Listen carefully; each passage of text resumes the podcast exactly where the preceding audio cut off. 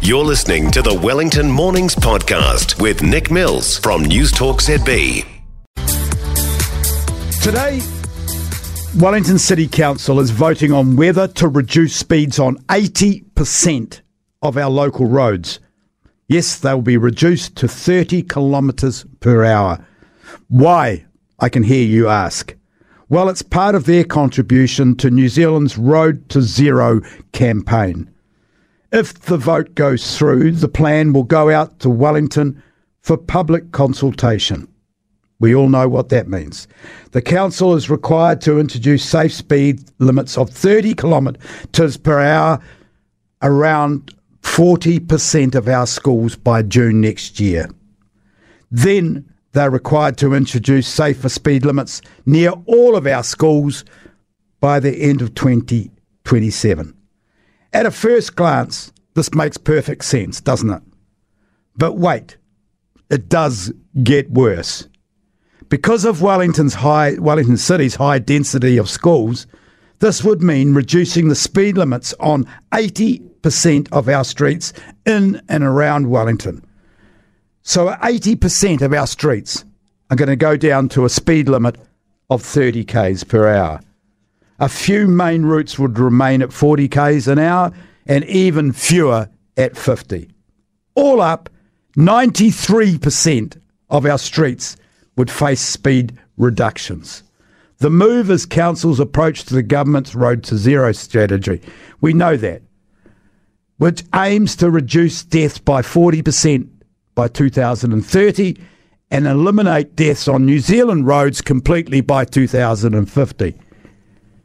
You all know how I feel about Road to Zero campaign. It's just not simply possible. Well, it is if you ban all cars. Well, Councillor Iona Pannett is all for it. A lot of drivers are going quite slowly anyway, well under the 30k because we're a busy city. But it's about setting that expectation through most of the city. We're really pushing hard for more people to travel sustainably. And also, I just think it's unacceptable that so many people are killed and seriously injured on our roads. Show me where, Iona. When I read that our council is going to consult on something, I shake my head.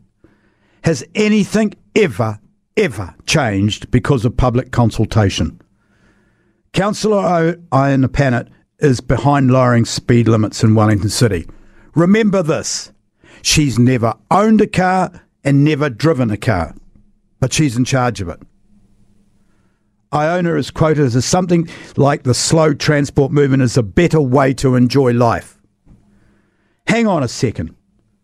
This is the person that's chairperson of the Wellington City Council's Planning and Environment Committee. Do we have a hope of a fair and open discussion?